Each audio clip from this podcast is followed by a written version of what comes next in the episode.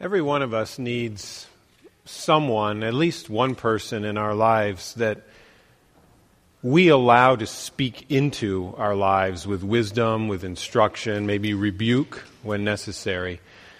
And probably, if you and I think about it quite a bit, we'll uh, recognize that there have been quite a few people, at least that's the way it has been for me. One of the very prominent persons in, in my life was my dad my father. Um, he was a pastor, and that had a lot of influence as well, but mainly he was my dad, and I just have, I could tell you many stories, of course, about that, but I remember one, on one occasion, it was the occasion of me getting ready to graduate from high school, and uh, it just worked out nicely that I was the salutatorian of my high school class. Now, that sounds really impressive, but you have to recognize that there were only 28 people in my class. So I could have left that out, and you would have been really amazed, but I, I wanted to be full disclosure with you. Anyway, on that occasion, you know what happens when you're the salutatorian? You have to give a little speech or a welcome speech at the graduation ceremony. Now, you might find this hard to believe, but I had never given a public speaking or done a public speaking engagement before in my life, and I was scared out of my mind.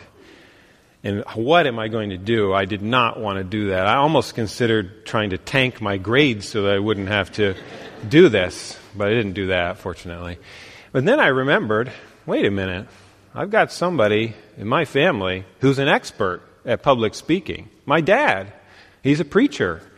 So I asked my dad if he would work with me to prepare my three minute speech.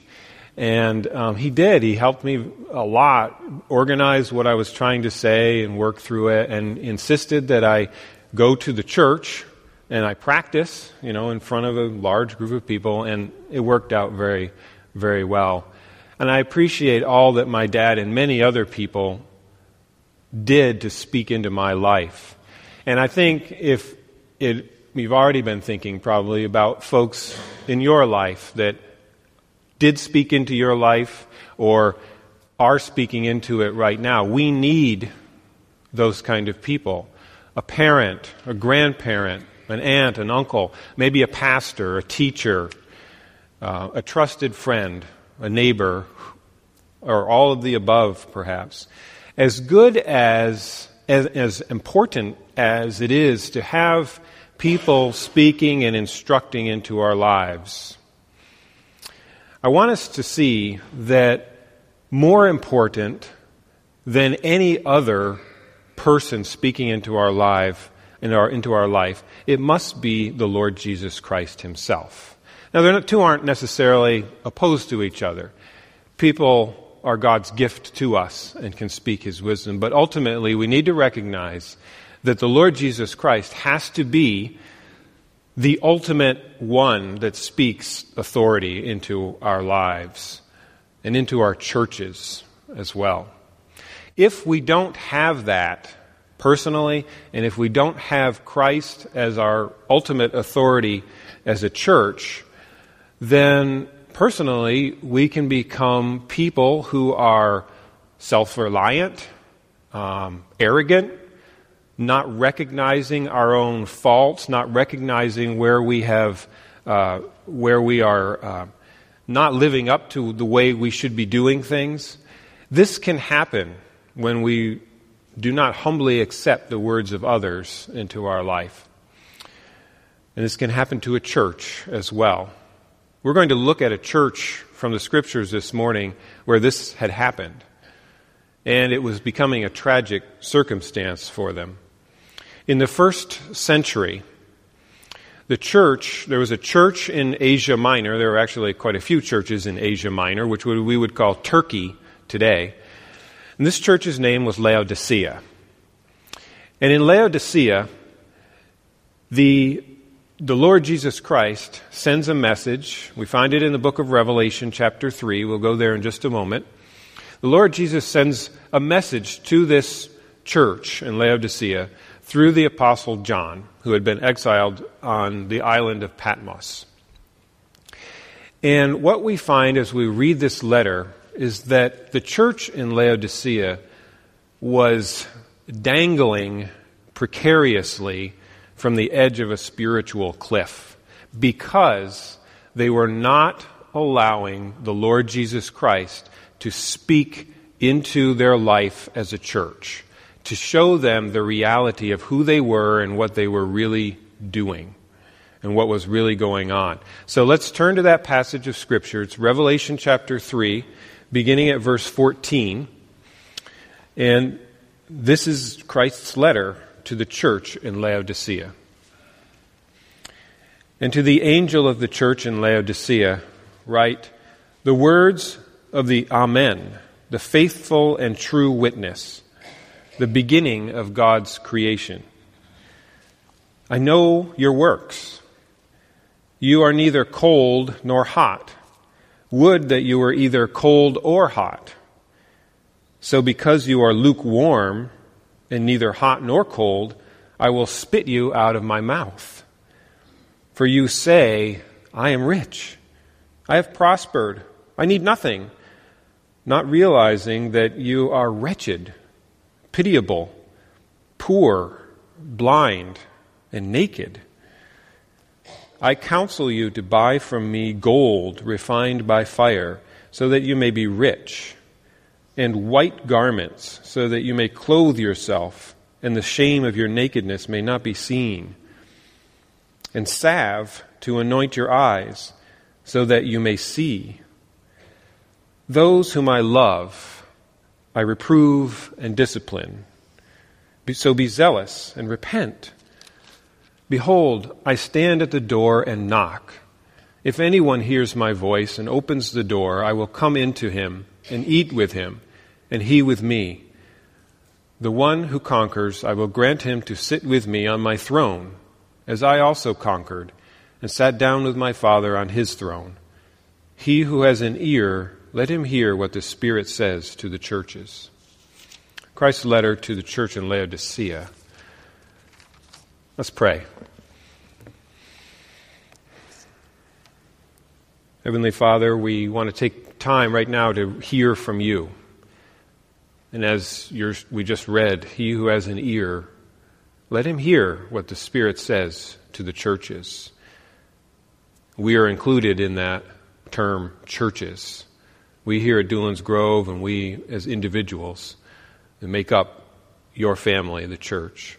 So we just ask that in whatever way you see fit, you will speak to us individually and as a church through your word. In Jesus' name we pray. Amen. The church in Laodicea, this letter, in many ways, that Christ wrote to that church in the first century, this letter, in many ways, is very pertinent to our church today. And I'm not just talking about Doolin's Grove Church, I'm talking about ma- mainly the Western American church. There's a lot in this letter that can speak to us. And it's not always a pleasant thing, if you didn't catch that when, when uh, I was reading it. The church in Laodicea was a wealthy church, very wealthy. Laodicea, the city, had grown up and been built up on at the intersection of two main trading routes in Asia Minor. And so, because it was there, it naturally became a, a center, a commercial center. A lot of economic growth, trading, and business going on in Laodicea. The economy was, was uh, booming in Laodicea. And there was also a large industry, a wool industry, W O O L, a wool industry going on in Laodicea, in which they produced this, this beautiful, shiny, uh, black wool that was prized all around the world. So you can see that that also brought in a lot of income for the region around Laodicea. Not only that, Laodicea was known as a pharmaceutical production area. They produced things like eye salve, which we just read about, and other things. Uh, so there was a lot going on, and there was a lot of commercial and business enterprise going on. And the church, as a result, reflected the, the community around it. It was a wealthy church. The people that were part of the church uh, were largely probably businessmen, businesswomen, and those involved in, um, in production in a lot of ways. So Jesus says, I know your works. I know your works. And that's a penetrating statement for the church in Laodicea and also for us. Because Jesus is the one who knows the deepest things. Nothing can be hidden from his sight. And Jesus says to the church in Laodicea, You may be rich, you may have everything you need, but you're ugly. In fact, Jesus says, You're foul tasting to me. Now, I, that's, that's pretty negative. Jesus says, You, in, in my mouth, you, you taste nasty, and therefore I'm going to spit you out. Why would Jesus say this to the church in Laodicea? What was it about them? Was it the fact that they were wealthy? Is wealth bad? Well, no, not in and of itself. It's all in what you do with your wealth, what God has given you. Why would it be that Jesus would come to this church and say, You, you, have a, you leave a nasty taste in my mouth?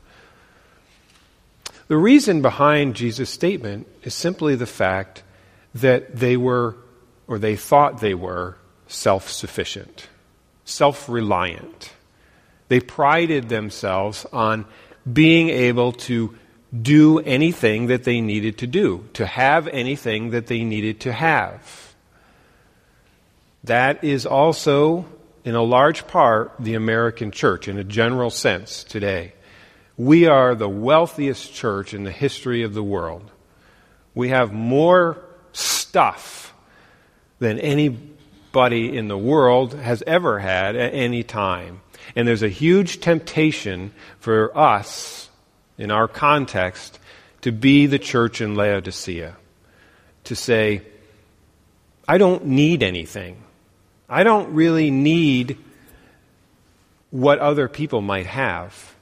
We've got everything that we need. The result was that the ministry of the church in Laodicea, their self reliance, as they say, I should back up and read verse 17 where Jesus says this very clearly. You say, I am rich, I have prospered, and I need nothing, not realizing that you are wretched, pitiable, poor, blind, and naked.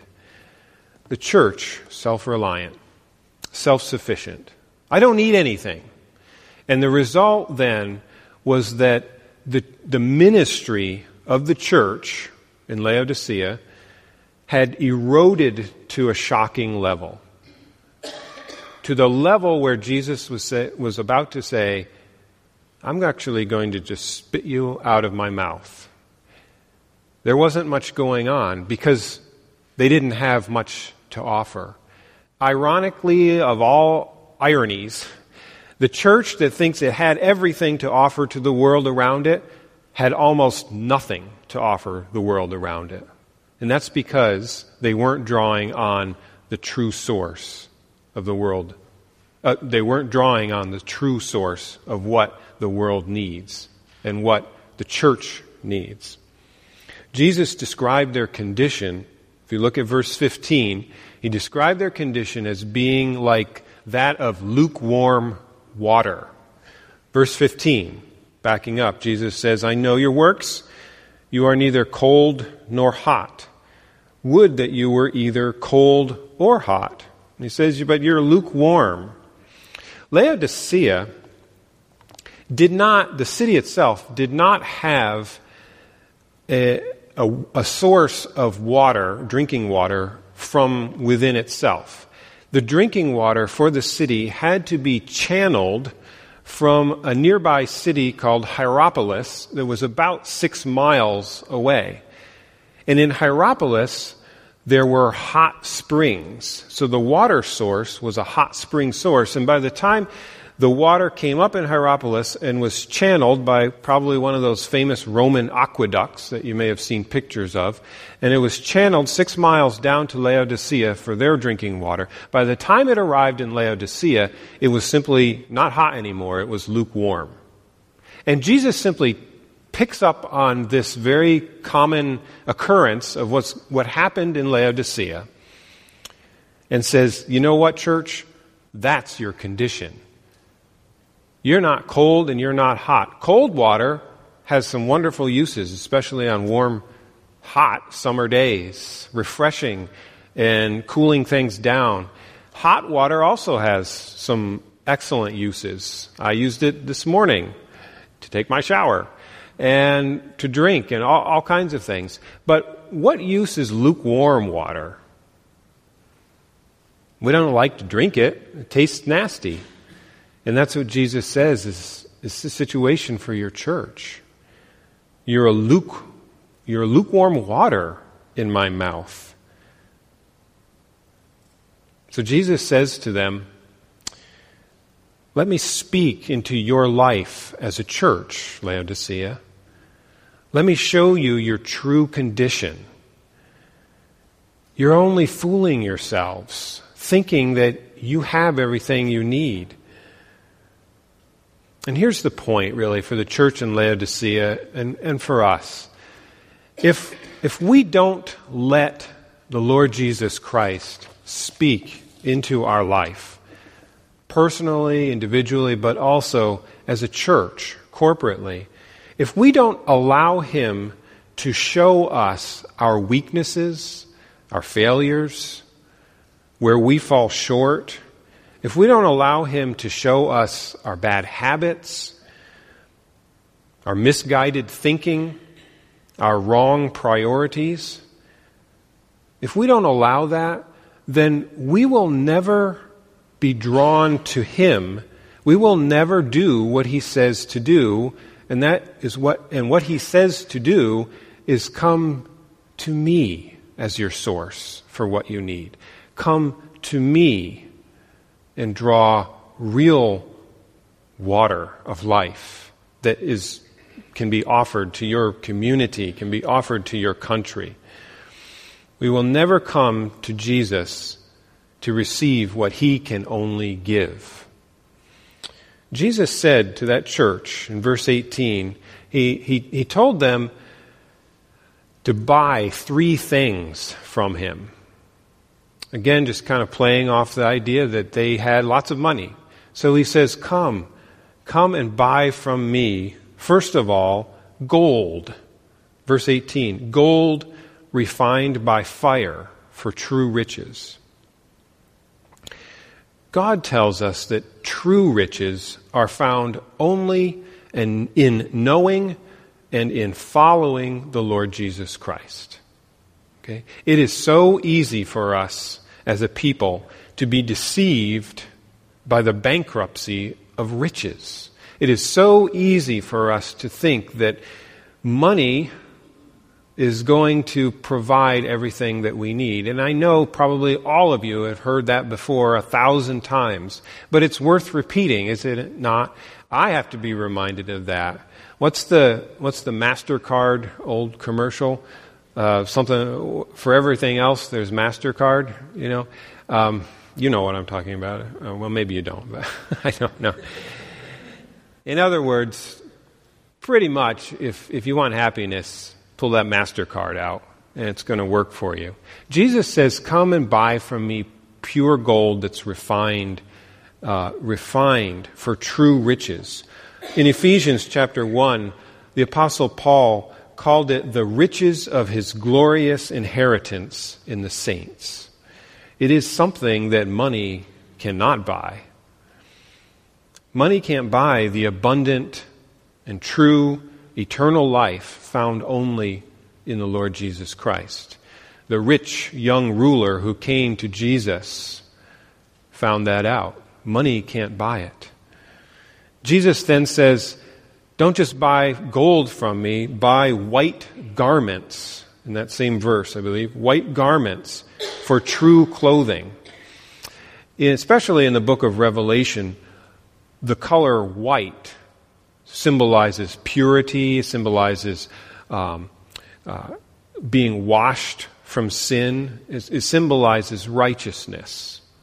And Jesus says, I want you to, I want you to put on the righteousness that only comes from me, that only comes from knowing me as your Lord and Savior. And then he says, the hard reality is, church in Laodicea, and to you and me, if we're not wearing the pure righteousness of the Lord Jesus Christ, then we're naked. We're not just wearing like ugly clothes, we're naked, he says. You don't realize it, church in Laodicea, Jesus says, but you are wretched, poor, uh, blind, pitiable, and naked because you don't have the pure righteousness of the Lord Jesus Christ. That is a word for you and for me because the Lord Jesus wants us to put on, in a sense, His righteousness every single day and walk every single day in the righteousness of Christ. We cannot walk in our own self sufficiency. We cannot live according to our own, you know, good sense and our own good manners and behavior. Jesus says if you do that, you're just you're really naked. The only way to have true clothing is to come to me and I will give you my righteousness. That's what he wants you and me to walk in every day. That's what he wants the church to walk in every day. White garments for true clothing. And finally, he says, Come to me and buy this eye salve or ointment, if you will, for for you to see properly, for true sight. The Bible tells us that without the eye medicine, the salve that only Jesus can give, we're blind. And the worst part is, we don't even know it. We don't even know that we're blind. It's the Holy Spirit who can, it is only the Holy Spirit who can open our eyes to see God's reality about who we are, and especially God's reality about who we are without Him, without the Lord Jesus Christ. That is the work of the Holy Spirit to reveal His truth in our lives, to open our eyes. And that can only come from the Lord Jesus Christ. So again, to the church in Laodicea, Jesus says, and, and to us perhaps, he says, You don't realize how pitiful you really are without me. Without the Lord's help, we can't even see that we are wretched. In the words that he uses wretched, naked, pitiful, and blind. But in his grace, by his Holy Spirit, the Lord awakens us to realize our true condition. And it's only then that we can open up our hands to the Lord Jesus Christ and receive from the Lord what only He can give. We can't find it in MasterCard or anywhere else. And Jesus would say to the church in Laodicea, and He'd say to us at Doolan's Grove, and any church that seeks to follow Him, you can't give to a world something that you drum up or you buy, or something that you think you have in and of yourself. The only thing of value that you can give to your community, that you can give to your family, that you can give to your country, he says the only thing of value comes from me. That's what the church is all about. It's not about the beautiful programs that we might have. Every, there's nothing wrong with programs. There's nothing, it's, all, it's not about the beautiful music that we might have as a church. Nothing wrong with music. But it's all about the presence and the power, the living power of the Lord Jesus Christ in His church. That, friends, is what we have to offer to the world. And that's what Jesus wants to say to the church in Laodicea. And sometimes, for us to, to, to see that, he has to shock us and say, Look, you think you're pretty well off and you've got everything you need, but let me show you the true reality of what's going on. So, my challenge is simple to you. Don't allow anything less than the Lord Jesus Christ to be the number one voice into your life. Okay, there's a lot of good voices out there, and many of them can be used of the Lord. But ultimately, everything has to come back to the authority of the Lord Jesus Christ and His Word in your life, in my life, and in the life of our church. Nothing can ever substitute for Him. Believe me, we try a lot, but nothing can ever substitute for Him. We must daily allow the light of His Word to penetrate our lives and all that we do, so that His light comes into our life and shines through us to the world around us. So, our question is to the Lord if we are willing, if we have the ear to hear what the Spirit says to the churches, are we willing to open our hands to the Lord Jesus Christ and say, Yeah, maybe I have to own some of this that you say to the church in Laodicea, Lord. Maybe there are ways that I don't realize how bad off I am because I'm deceiving myself or thinking thinking incorrectly about the realities. Unless we do this, we too will become like the church in Laodicea with nothing to offer the world. Now, I don't know about you. Well, I think I know about you. You don't want that. I don't want that. We have the greatest treasure that can ever be imagined, and that is the gospel of the Lord Jesus Christ. And that is what we have to offer to a world. Let us never, ever forget that, or never, ever go away from that. Let's pray. Father in heaven, thank you for this reminder. It, it's, a, it's a strong word that you've given to us here in Revelation, but as you said, those that you love, you reprove and discipline. So help us to accept this word as a word of love from you. Thank you for the greatest treasure there is, and that is the Lord Jesus Christ. And I pray that as a church, we will always be faithful to Him and to His message, to shine the light of the gospel of the Lord Jesus Christ in our community, in our families, and in our lives, wherever we would go and whoever we have contact with. In Jesus' name, amen.